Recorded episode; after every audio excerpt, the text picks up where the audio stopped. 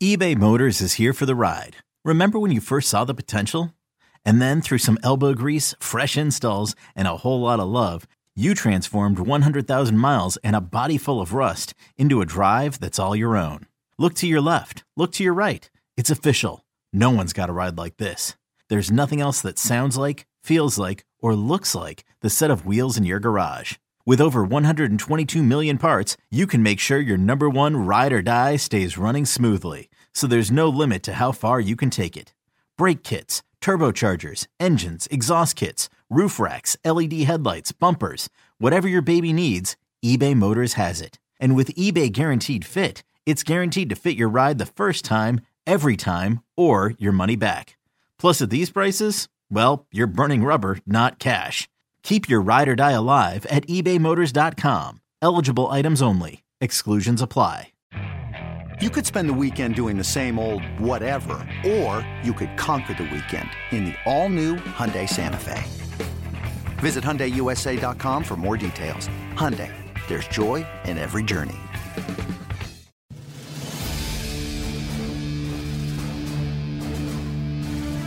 Following is a presentation of Radio.com Sports.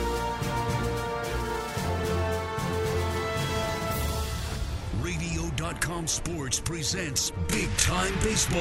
Fly ball and back in the deep right center field. Lorenzo King. To end the game. And we've got you covered with the best in the business. Deep down the left field line. It's gone. Manny Machado breaks it open with a three-run shot. With veteran play-by-play voice Josh Lewin. A slam! Ball game! And MLB insider Jon Heyman. His numbers would look so much better if there weren't guys compiling 600 home runs. Each week we'll feature a comprehensive look at Major League Baseball, the biggest stories, and a breakdown of the divisions leading up to the 2019 championship race. Harper to center. Way back. See you later. It's all right here on Radio.com Sports Big Time Baseball. Brought to you by the 2019 Mercedes Benz A Class. Radio.com Sports presenting Big Time Baseball. It's brought to you by the 2019 Mercedes Benz A Class, and we have a little bit of a changeup for you today because we, we believe Jon Heyman is somewhere in Venice currently. Not Venice, Florida, like the actual Venice. So, Rob Bradford from WEEI will be our well respected baseball insider today, and we'll hear from him in just a moment. If you don't know, Rob joined uh, WEEI's Red Sox coverage after spending a lot of time as a beat writer at Boston Herald and the Eagle Tribune. He's written a couple really good books, and uh, you can check him out at the Bradfo Show podcast. You can get that right here on radio.com. And of course, his podcast you can find each week. We're bringing you insight into the top storylines across the big leagues, including a rundown of the happenings in each division. That's probably my favorite thing is to bounce around from here to there. So it's uh, Rob Bradford with Josh Lewin today, and uh, all of our episodes. Uh, I think you'll find we, have got some of the best baseball voices and guests to, to put out there for you this week. Joe Girardi, Sweeney Murti, who covers the Yankees for WFAN, that's a radio.com sports station. Big Time Baseball is a big part of radio.com. It allows you to listen to your favorite radio stations free of charge anytime, anywhere. Listen to over 300 stations, over 1,100 podcasts. We are very thrilled to be one of them. And you can follow radio.com sports on Twitter at RDC Sports. Rob, it's terrific to have you uh, as a part of this. It's an interesting time to have you as a part of this. I wish I could just, you know, bring you on, welcome you with open arms, and talk about anything just kind of frivolous that we can think of. But uh, David Ortiz obviously has everybody's attention, and, and thank God it looks like it, it's like he's going to be okay. But boy, you know, what, what a weird thing Sunday night, the emotions for Boston sports fans as the Bruins are destroying St. Louis in game six of the Stanley Cup finals. It's wait, what? What happened to David Ortiz? How did it go from it was a robbery, he was shot in the leg, to Mm-hmm. attempted murder and he was shot in the back and the abdomen? Well, this is not to equate the two, but you know, you look at we went through it around where I am in, in Boston Marathon bombings. There was all kinds of information. Everyone wants to jump in and and say this or say that, and I think it's a lesson. That was the ultimate lesson for all of us that you really have to be careful about what you say. Uh, collect all the facts. It's okay if you aren't first when it comes to a life and death situation like this. and and you know somebody had said that the the the leg was the thing that got shot. Okay, and and then there was other that was going to be a burglary. Okay, but as we saw the surveillance video, that was clearly not the case in terms of the motivation. I don't know how you can see that surveillance video and think it was anything but a calculated attack on David Ortiz. And and so this is how you know how it is, Josh. I mean, this is how it works. Everyone's running around, everyone's trying to get information. I think a lot of well-meaning people, but at the end of the day, we're sitting here. You know, it only took a few hours for the story to really, really change. But the most important thing is once you got the information from the doctors, from the police, that David Ortiz was going to be stable. That was the most important thing. And obviously, because you know David Ortiz so well, I mean, you've covered him so closely. Did, did, and this is going to be a weird question. Does it almost stun you instead of surprise you that someone in the Dominican Republic, uh, I mean, of all places, I mean, we talk, I can't even think about who the equivalent uh, of an American icon would be, but that is the Dominican icon. And I guess, you know, I mean, there are deranged people everywhere, and this could have happened to anywhere. You could have been sitting on a beach in Aruba, and somebody could have been deranged. But it just didn't compute, right? I mean, a, that a national icon could, could be the subject of that. Well, I guess it's two things, Josh. Is that number one, as you said, there's deranged people everywhere, and it can be in the most the, the most safe grounds that you could ever imagine, and all it takes is one. And I think that was the case here, and maybe we'll find out that it was more than one behind it.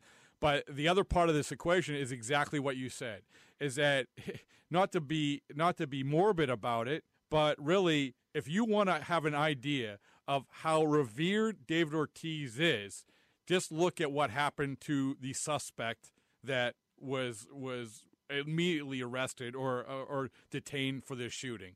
I mean, there was this this vitriolic reaction from everybody there. It was, and obviously, you see someone shot, you are going to be all over the the person who who pulled the trigger. But this this resonated throughout the entire country. That question that you asked, how could anybody do that to this guy, the guy that's probably more popular maybe than anybody else in the country. We saw how they felt in terms of their reaction to the, the suspect, and we continue to just sort of get this outpouring, not only from baseball, but the, out, the outpouring from baseball, Josh, is minute compared to the outpouring of what you're going to get from that country. Right, exactly right. Rob Bradford with us in for Jon Heyman. This is Big Time Baseball from Radio.com Sports. So now it, it almost seems kind of uh, quaint and uh, uh, inappropriate in a weird way to, to go to anything else to talk about because everybody was so upset about Ortiz. And if we were, I mean, initially, I'm making notes for the show. I'm thinking, oh, we got to talk about Mad Bum against Max Muncy, and that's that's going to be the big outrage. So uh, I, I just want to be very clear. You know, David Ortiz getting shot is like a million times more important than Mad Bum getting upset at Max Muncy. But in the interest of moving the podcast along, uh, look, the whole unwritten rules thing, Rob, has been around forever, and baseball isn't the only sport with unwritten rules, but no other sport devotes so much time to the mythology and enforcement of this kind of stuff. I mean, basketball, if you, you jack up a three to get your team to 100 points when you're already leading by 20, the retaliation for that is everyone just kind of shakes their head and says, "Wow, you shouldn't do that."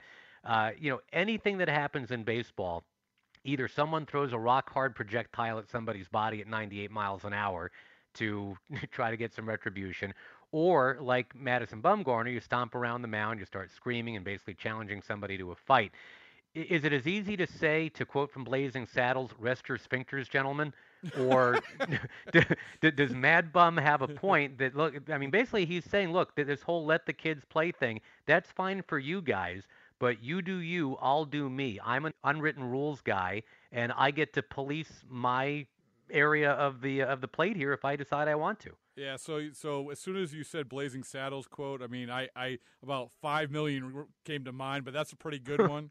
We'll go with that for one. some reason. Some, for some reason, I immediately wanted to default to Talladega Nights and say car ran good. For some, I don't know why, but it's it's it's it's. I think you and I are of the same ilk, where there are certain quotes in movies and TV shows which which sum up situations that we run into every day, and and you had a pretty good one right there. I, I look at this this way.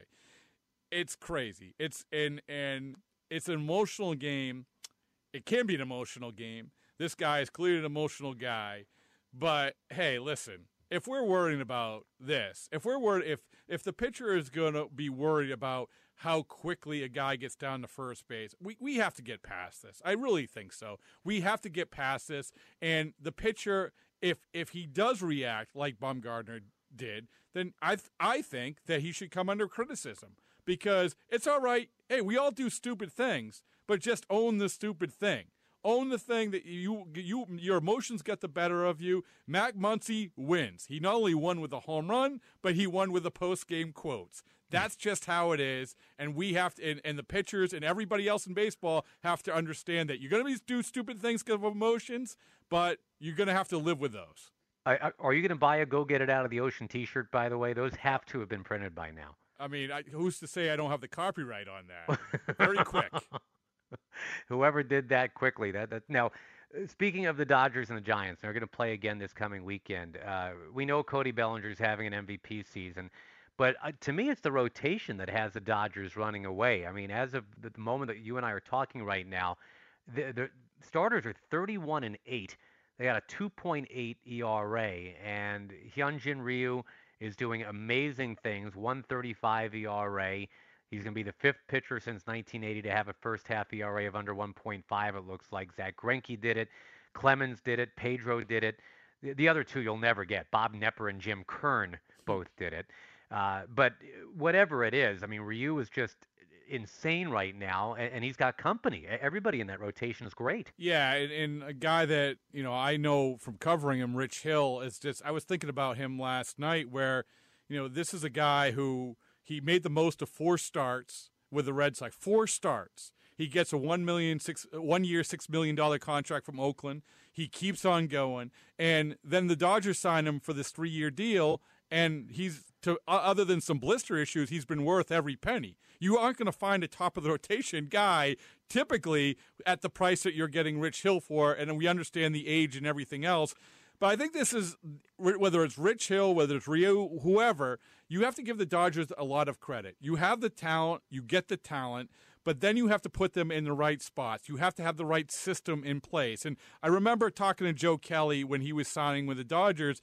When he met with Andrew Friedman, one of the things that impressed him was their approach toward pitching, their catcher's approach toward pitching, how much time they put into analyzing things, not only the analytics people, but the catchers. And I think that is paying off for, for all the names that we are mentioning. So it, it's a combination of everything. You have the talent, but you also have the right system in place. We're seeing that right now. And as we jump to the NL Central, I want to go right from the Dodgers to the team that they beat to get to the World Series last year, the Milwaukee Brewers. They're sitting uh, right there with the Cubs, right on top of the division. I think a lot of people figured that. And kind of like how it'd be easy just to talk about Ryu and forget about the supporting cast of characters, to me it's the same deal with Yelich. And uh, I'm not anti Yelich at all. I mean, I'm looking at 60 home runs as a Brewer in 785 at bats. He had 59 with the Marlins and 2,500 at bats. So, you know, he goes to Milwaukee and just explodes. But he's surrounded by Mike Moustakas, who I don't know if anybody's noticed, has 20 home runs, 10 of them in his last 15 games against the Pirates, by the way. Uh, Yasmani Grandal, I mean, offensive thump, defensive contributions all over the place. I know Willson Contreras is in the same division, so not everybody notices this, but boy, that, that's a pretty complete, pretty thick rostered team too, Milwaukee. Yeah, it is, and I think people sleep on them, don't you? I mean, I think that this is we understood how far they went, but maybe they, they see guys who aren't performing, Lorenzo's Cains and and Aguilar's and these guys who aren't performing like they did last year. It's like, oh, maybe they were a little bit fluky, but here they are. I mean, they're keeping pace with the Cubs, who are one of the hottest teams around. to your point, they're a very talented team in large part because of the shrewd acquisitions in the offseason. And my guess is that they are going to be one of the most aggressive teams at the trade deadline because I think that that's what they've proven to be in the past. They, they're, they're, this is this isn't a fluke here. This this is not the fluke of last year. This is a very very good team. I do think, however, Josh, of all the teams that we're talking about, the upper echelon teams, that's the team that really really needs the addition of a high profile guy at the deadline.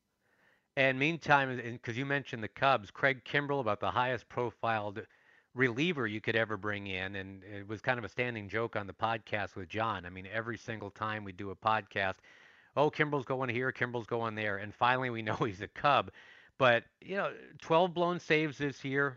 That's more than uh, basically every other team in the majors, save for three and that's going to help, right? I mean, it always has a spillover effect. If you got your ninth inning guy, well, your ninth inning guy becomes your eighth inning guy, your eighth inning guy becomes your seventh inning guy. So it just seems like the Cubs kind of have their stuff together now with Kimbrel, assuming that Kimbrel is Kimbrel, and, and we don't know that yet. Yeah, see, that, that's for me, that's a big assumption. And and having watched Craig Kimbrel up close, his work ethic is is off the charts. He certainly has the stuff. I mean, he showed that last year. I know that he had problems in the postseason, but he had the stuff for the most part last year. Had a, another pretty good year. But you have to also remember how long it took him to get going after not having a normal spring training, and that's just spring training. We're adding on three more months here on top of spring training. And we know the history of guys who have tried this, who've been dropped in. The, the results haven't been great. So I, I do think that I am going in with a wary eye when it comes to Kimbrel. It can't hurt. You you just said the numbers, Josh. It can't hurt what is the weakness undeniably for this team, for this Cubs team. But I don't know if this is going to be the be all end all. I think a lot of Chicago fans maybe think it is. Rob Bradford is the voice that you hear right there on Big Time Baseball, presented by Radio.com Sports. I'm Josh Lewin. Uh, the other big free agent signing, we we knew it would be the first week of June, right? I mean, after the the draft started and the compensation just kind of vapor trails away. The Braves end up with Keuchel. They've already got Mike Soroka, who, who just fell short barely of becoming the first pitcher this past century to allow one earned or fewer each of his first nine starts in a season. I mean, this guy's got a 141 ERA. Looks like it's uh, either Chris Paddack or Soroka or Pete Alonso for Rookie of the Year in the National League. What do you think about the Braves? Because here are the Phillies. They lose McCutchen. They, they gain Jay Bruce, who just keeps socking home runs. Is that a two-team race in the NL East, or the Mets or, and the Nationals still in this thing? Well, I think that it's interesting because the Mets and the Nationals, we talk. You know, you talk about teams that are you going to go for the realistic point of view and maybe draw back a little bit and not go all in at the trade deadline? Or are you going to go for perception because you need your fan base so desperately to get back on your side? And, and, and the managers, I mean, both Martinez and Callaway, are they going to manage a little bit differently? We hear Alex Cora talk all the time about not chasing wins. Well, when you're in New York and Washington and you have those expectations, it's hard not to chase wins when you're in that boat in terms of the Braves, what I like, I like they're a good road team. I like that. That's where whether it's them, whether it's the Rays, for a young team to be a good road team, that goes a long way in my book. So I, I, I think that they can learn from last year. I think obviously they have a tremendous amount of talent, but you do have one team that had the success of last year, and another team in the Phillies who right now are in a catbird seat, but we don't know how that's going to play out. They they have a bunch of guys who weren't in the situation the Braves were last year. I think that's going to be a fascinating division. Let's spend five minutes in the American League. Let's see how quickly we can whip through the AL West. The Astros, they've got an injured list of Springer, Altuve, Correa, Aledmys Diaz, Max Stassi doesn't seem to matter. They bring up Yordan Alvarez from AAA. They kind of had to at some point. 23 homers, 71 runs batted in in 56 games. Just seems like bringing sand to the beach eh, for Houston. I mean, they've already got all this talent that's going to be getting healthy, and you've you've had this guy stashed at AAA all year too. yeah, it, it's it's it's crazy. You know that we we talk about the top organizations, Josh. Like so, when you look at how organizations are built. It's not that we, we are seeing less and less of the one hit wonders, aren't we? We're seeing more of the Houstons, more of the Tampas, more of the Yankees. You know, it, it, we're seeing more of these teams where okay, you hit a you hit a little bump in the road here or there. Well, we got more guys, and we got a philosophy that's going to work for the long haul, and, and that's what we're seeing in all these places. And, and Houston is you watch them play like it's hard not to look at them and say that's the team to beat in the American League. And I know the record says that, but sometimes you can be beat you can beat up on the Seattles or the Angels, the Detroits, the Kansas Cities or whoever, but you watch them play, that's the feeling that you get. Yeah, it's interesting. I don't mean to take it back to the National League, but the Cubs lost Ben Zobrist, right? And Zobrist is supposed to be kind of their keynote speaker. That you know he's the the engine that fuels it. And it's like they have a whole bunch of other guys that are kind of like Ben Zobrist anyway. I mean, not that David Bote is exactly Ben Zobrist, for example, but yeah, you're right. I mean, there's just kind of a tenor to the whole program, so that even if you lose the the head of the snake, the the rest of the snake is slithering around just fine. Yeah, and, I, and uh, would you agree? I, I, think that that has changed a little bit. I mean, this is totally. This is this is you know, I go back to the White Sox and, the Kenny Williams era, and clearly they were going for it. And you have other teams, I, not to pick on Kenny Williams, but that's the one that springs to mind, that you have teams that are going for it, and you know that, that the future probably is going to be a little bit challenging. But these guys, these teams, a lot of them are running out guys who only people who really, really follow the draft in the minor leagues can can understand what they have coming. Tampa is the perfect example of this. They just keep running out these pitchers who are just getting the job done. And it's not just because of analytics. It's not just because they're saying throw it here against this guy. It's because they have discovered the talent within the, guys in their organizations and they're getting the most of them. We're going to uh, get to the AL East with Sweeney Murti in just a little bit. But uh, you mentioned the White Sox. Maybe it's a good place to end since we're talking AL Central. Uh, Lucas Giolito what the hell? Uh, a changed man since his return from the injured list. He's got this changeup that's phenomenal. The command is so much better than it was a year ago. And I, I mean, I, I mean, dead serious when I say this. This guy could start next year's All Star game the, the way he looks right now. Oh yeah, and I mean, uh, we we know how what a kind of turnaround he has. Also, by the way, his uh, what was his grandfather was involved in Seinfeld, or he I, he had acting in his, in his blood. Oh, he's, he's got acting all over the place. If you and, and please don't give me a small opening to talk Seinfeld because I will keep talking about I it. I know that's hours, what I but, did. It I, I opened the window. Thank you. No, so Susan Ross's dad, if you remember uh, George's fiance, uh, that was Lucas Giolito's kin. Uh, that, that guy was great. You know, the when when the horse was farting and, and uh, right. Kramer Rusty, was trying to explain yes. it away. The, the, the guy was holding his nose back there. Yes, is related to Lucas Giolito. See, so I'm there sorry. You, go ahead. There, there you go. That's my gift to you, Josh. Thank you. And, uh, but it's it's amazing, and it's a product of this is this is another example how we want these guys to be the be all end all out of the gate. Obviously, he was a big part of a big trade. But sometimes it just takes time. Sometimes it takes tweaks. In this case, it, it was tweaking that change up, finding that, throwing a little bit more once you figured out that it was a really, really good pitch, and then going from there. I mean, this is this is the challenge, right? This is and and and the Cubs, for instance, it was the Cubs were going to develop their their position players and sign their pitchers.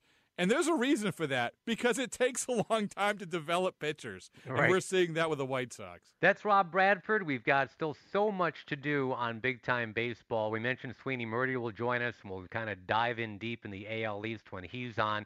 Joe Girardi, who knows a thing or two about the AL East, obviously, he's coming up in just a moment. He's a four time World Series champion, including his latest as the Yankees manager in 2009. And here comes Joe Girardi. It's Joe Girardi on Radio.com Sports Big Time Baseball. Radio.com Sports presenting Big Time Baseball, brought to you by the 2019 Mercedes Benz A Class. Rob Bradford is in for Jon Heyman. Unfortunately, I'm still Josh Lewin. It is time to bring in Joe Girardi, a Radio.com sports insider and a guy who just happens to have won some World Series titles with the Yankees, three as a player, one as a manager. And you can follow all of Joe's Radio.com hits across the country at Radio.com forward slash sports and on Twitter at RDC Sports. Uh, Joe's a bit of a renaissance man. He's also a terrific uh, in game analyst. I had the pleasure of working with Joe uh, on Fox years and years ago and here he is still doing it. And uh, I, thought you were fantastic, Joe, on the Mets and Rockies this uh, this past weekend. What what was that like going back to, to Citi Field? Because everybody's, I'm sure, tapping you on the shoulder, saying, "Hey, by the way, when are you going to be the manager of the Mets?" Kind of interesting. You know, you, you realize how lost you could get because, like, when I walked in the stadium, we always walked the same way when we played the Mets, and you went right to the visiting clubhouse. And then I had to find the home clubhouse. I had to find out how to get to the booth and I got lost a few times, so that was a little bit frustrating. But uh, it was a great game, enjoyable game to do, and uh, good to be back. and hang on, I mean, are people actually stirring your shoulder and, and saying, Joe, you want to manage? Come on, how come you're not managing? No, no not really. So, um, you know, I did see a lot of people that I would see walking through the tunnels, um, but they were very respectful and, and good people. You know, Joe, a big story obviously in baseball right now is Madison Bumgarner and the Max Muncy uh, home run. Go find the yes. ball in the ocean, um, which which spices things up in the middle of the season, and which which we always appreciate. But this goes back to the, all the conversations that we we continue to have about fun in baseball, what's right, what's wrong. What was your take on that whole thing? Well, actually, I didn't think Max really did anything on that, and I think that's just Madison, the emotion of the game getting to him, and how important that rivalry has been uh, to him over the years. You know, I can understand if if a guy does something, Madison saying something, but I thought Max was was fairly innocent in that, unless he said something under his breath that we didn't hear. Um, but I think it was just Madison being Madison, an intense guy, a guy that's used to winning and loves that rivalry, and. Uh, after listening to both of them after the game, I don't think this there will be any carryover effect in this one. Um, I think there was some respect thrown around at the end, and I think they'll be fine. You know, it's interesting because right when you want to put it along the lines of old school, new school, you're reminded that Muncy and Bumgarner are basically the same age. I mean, they're, they're Mhm. a year apart, so it's not that split. But I want to go to Kevin Youkilis tweeted something a couple months ago that I thought was really interesting because I think there are some some older players or now ex players that, that look at guys in their 20s, and there does seem to be a bit of a, a gulf. And, and and Joe, what he tweeted was he said the ability to ask former and current major league players for advice on Twitter is amazing. But for some reason, this younger generation would rather tell us we don't know anything than actually pick our brains. And all of us are basically totally accessible. So, I mean, you know, it sounds like a, a bit of a, a, sour grapes curmudgeonly kind of tweet from Kevin Youkilis, who's not 80, by the way. I mean, he's still in his 40s. But do, do you understand that? I mean, what, what's your take on, you know, this very analytically savvy, Twitter savvy 20 something generation and guys that are at the end of their careers now or maybe just retired and, and didn't have access to that? You know what? Our parents said the same thing. Kids today. That's what our parents would say. and uh, it's it's never going to change. And the generations that's in their 20s now, in about 20 years, they're going to say, "Man, kids today. Can you believe kids today?" It's just, it just will always be that because the world is ever changing because of technology, and um, the, the younger generation knows how to use it better than the older generation, and that will continue to improve as time goes on. When I have a problem with my phone, I go to my 12 year old daughter and say, "Fix this for me, please. How do I do this?" Or so I, I mean, I don't really think it's any different. Maybe um, some of the terms are different. Maybe some of the things that are done in the game are different. Uh, but that's that's never going to change. And you know, I think every generation that has played this game wants the next generation to respect the game. Well, everyone respects the game a different way from generation to generation. It doesn't mean that you know I don't feel that kids don't respect the game. I think that they just show more emotion because it's okay, and uh, it's been encouraged. So, you know, I think some bat flips are excessive, and I think some celebrations are excessive. But in the heat of the moment, I don't really have much of a problem with it. You know, Joe. Obviously, another huge story that came out um, on Sunday night was David Ortiz being shot in the Dominican Mm. Republic. I've covered David for a long, long time. I know him well. He's one of my favorite guys, not only to cover, but in the game of baseball. I always said that you know this is one of the most genuine human beings that I've ever been around, and this is why you get the the very raw reaction that you did so many times. We I, we talk about the emotion in the game of baseball. That was a perfect example of it. David Ortiz. When you heard what happened, what was your reaction, and what was your what was the relationship, or what is your relationship like with David Ortiz? Um, it, it is friendly. It is cordial. Um, obviously, I managed against him more than I ever, you know, had a uniform on against him. But it's scary. I was sitting down talking to a gentleman yesterday that was 70 that has kids, and talking about, you know, how people think a lot of times that we're invincible, and your head always has to be in a, on a swivel in the world we live in. It's it's a scary world that we live in, and, and you worry about you know, when your kids are out and they're coming home at midnight, you worry because of all the things that can happen. And David Ortiz is a special, special man. I mean, I, I when I look at and I was thinking about him today, you know, he was a great, great player, a clutch player. But maybe just as important, he was a great ambassador for our game, not only in the Dominican Republic but in the United States. I mean, this this guy was Boston. I mean, he was Boston strong. And it's one thing to be a great player, but it's another thing to be a great ambassador. And I think he was one of the the better ambassadors that we had in baseball. And I just hope that he heals quickly and everything is okay because he's he's important to our game. And uh, he needs to be around a long time because he's so important to our game. Well, speaking of, of Boston related subjects, you know, I was interested in asking you this question um, because I, I cover the Red Sox, and, and obviously it was a great run from them last year, but now they're in a different state. They're in a different situation. And they look across the field at the Yankees, at the Rays, and they're saying that's what we were last year. For your experience, how difficult is it to take the approach that the Red Sox took, which was basically this just turn everything over, have have relatively the same roster, and expect the same results. When you heard that they were doing that, did you sort of go in, hey, you know what, I see that working, or these are the pitfalls that you might run into? Well, if they would have turned over the same roster, I would have said I see it. I see it working.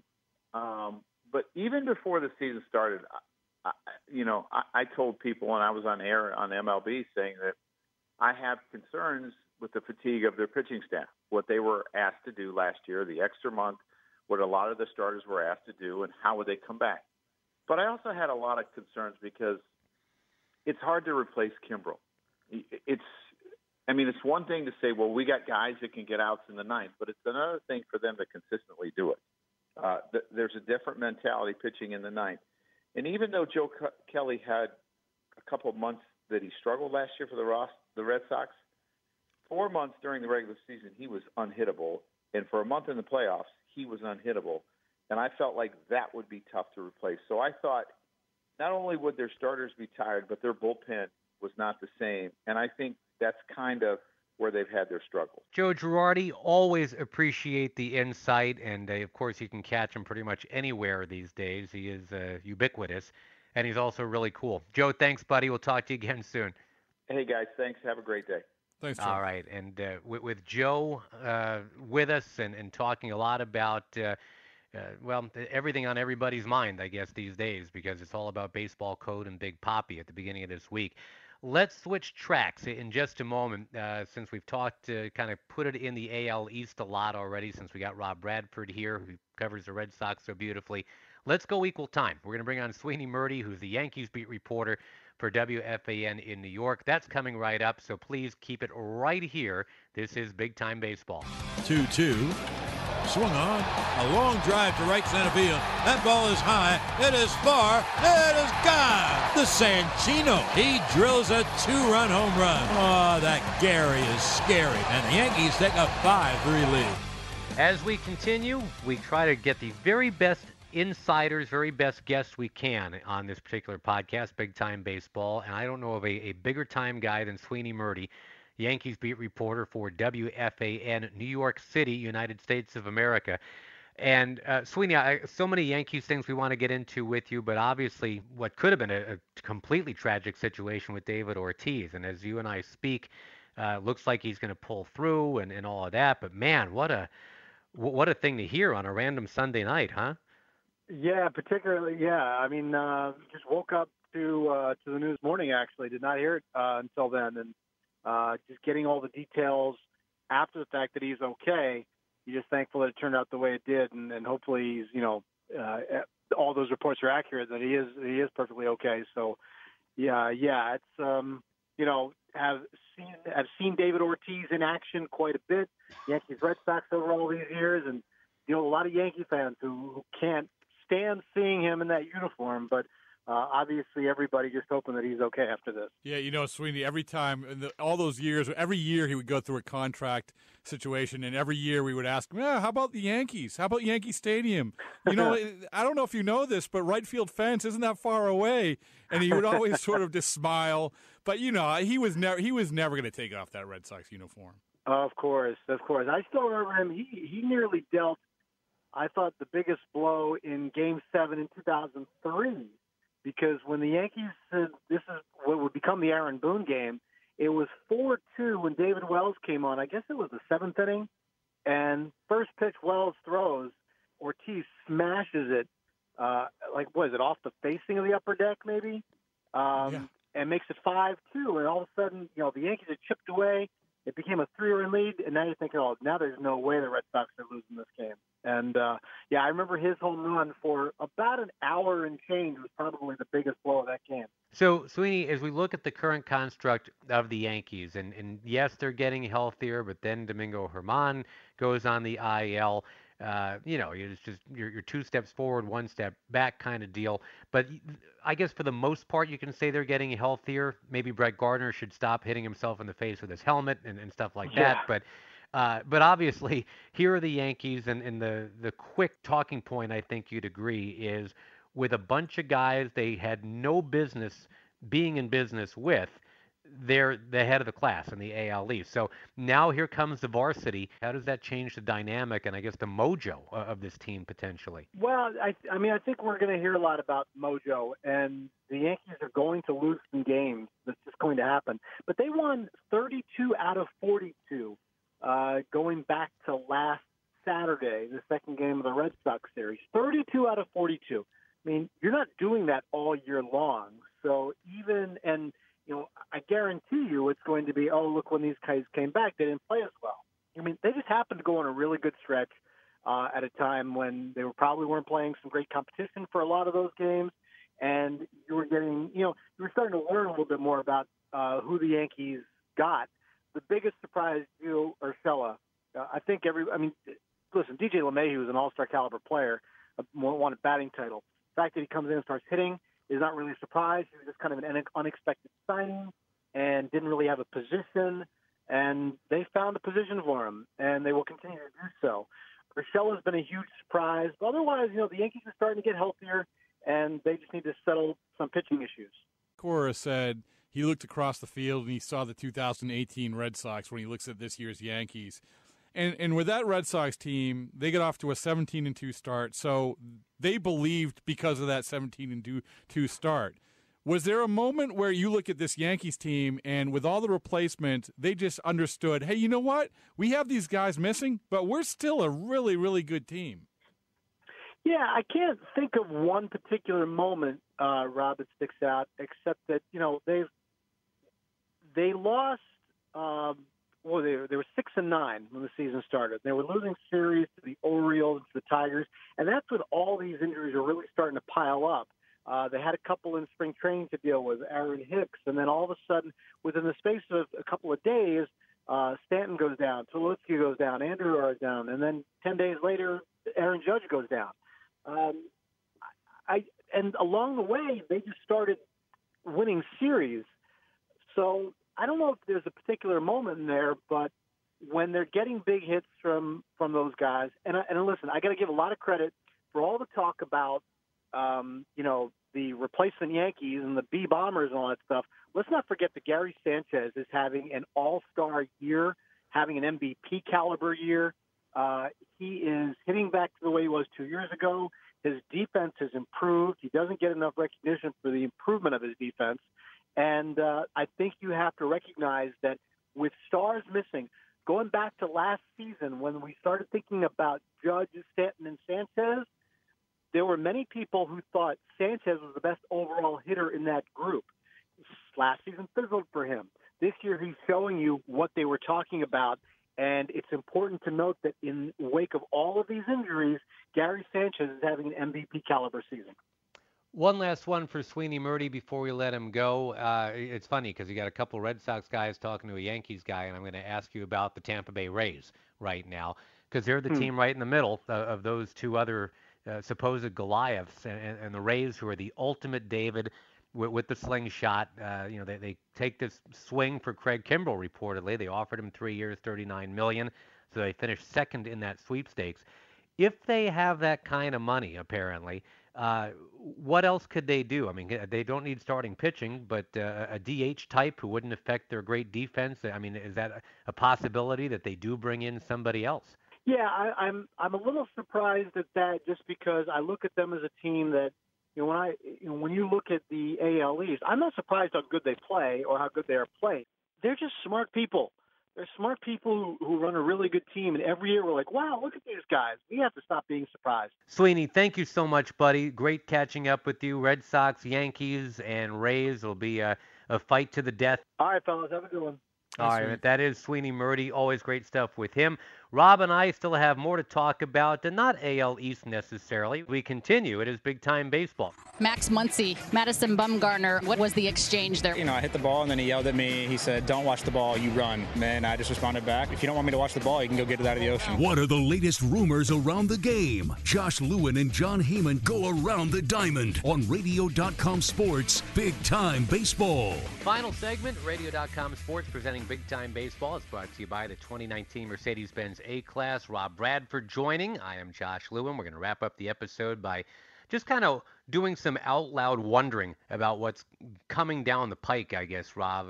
I mean, for the first time, waiver deals will not be permitted after July 31st. So no longer can teams uh, make a late addition or put off doing something at the end of July in hopes of getting some more clarity by, say, mid August. That, that's not happening anymore. So here we are mid June now, and the clock is, I, it just feels like it's starting to tick right now. You just said it, that you have a different dynamic this year, and I think everyone's waiting to see how this unfolds. I think the, the overall consensus is that teams have to be more aggressive. And we're not talking about just teams being aggressive in terms of making trades or, or being proactive in making trades it's it's teams identifying what they are going to be. And and you know, Josh, you know, we talk about the state of baseball and, and the teams. Remember, JD Martinez saying in in spring training, there's 80 percent of the teams aren't even trying.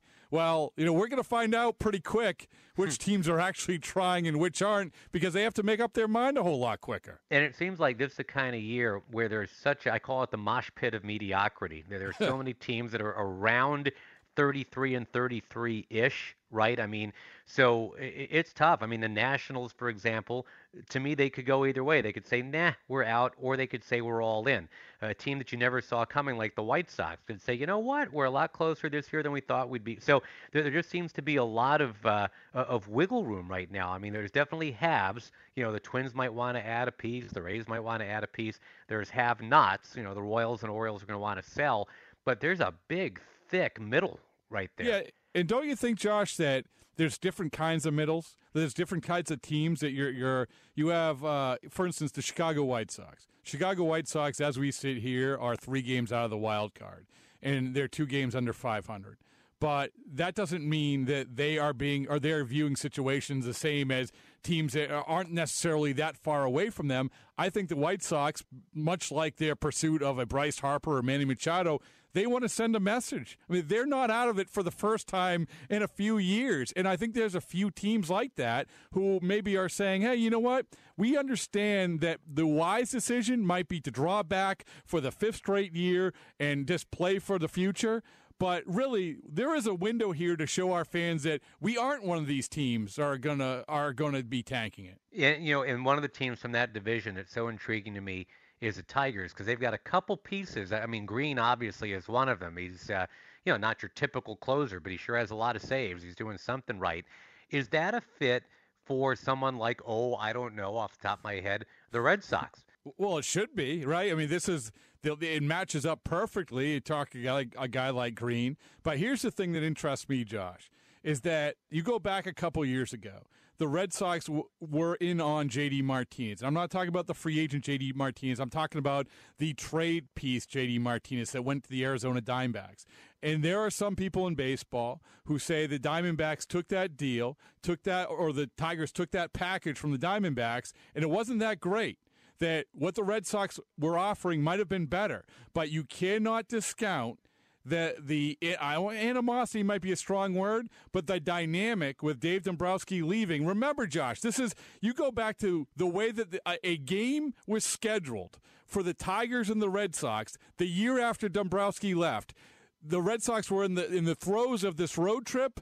They could have absolutely had this makeup game be a night game, and the Red Sox were traveling, I think, from Baltimore. But no, they made that a day game, made things uncomfortable for the Red Sox, and everybody in the Red Sox organization said, "Well, you know what? The reason they're doing that is to stick it a little bit to Dave." And and then you hear things like I said about the JD Martinez dynamic.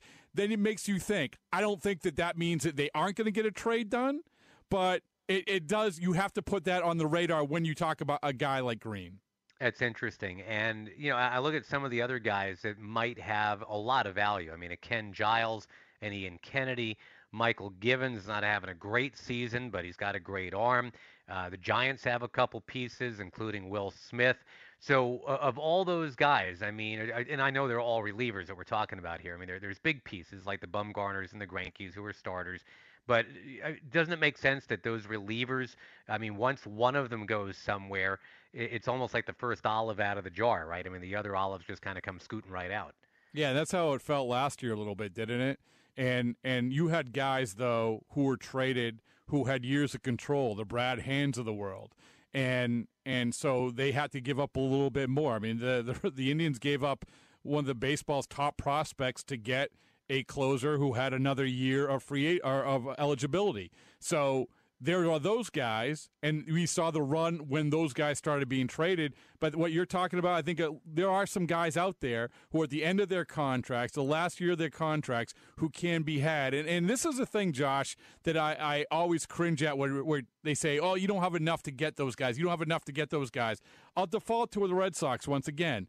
They got Brad Ziegler, a very valuable guy a couple of years ago. They got Addison Reed, a very valuable guy. They even got Nathan Eovaldi, a very va- valuable guy last year. And you're not talking about giving up any of your top prospects to get them. So you have to keep that in mind. You always have enough to get them.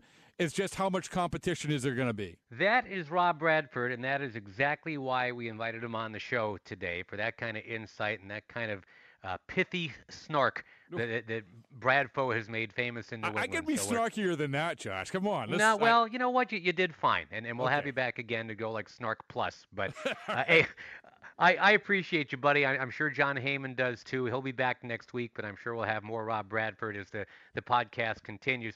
Thanks so much to Rob, and, and thanks to our guest today as well. I'm Josh Lewin. It is Big Time Baseball presented by Radio.com Sports.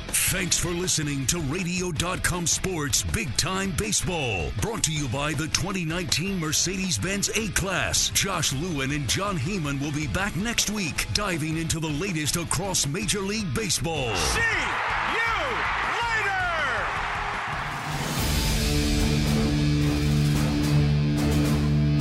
This has been a presentation of Radio.com Sports.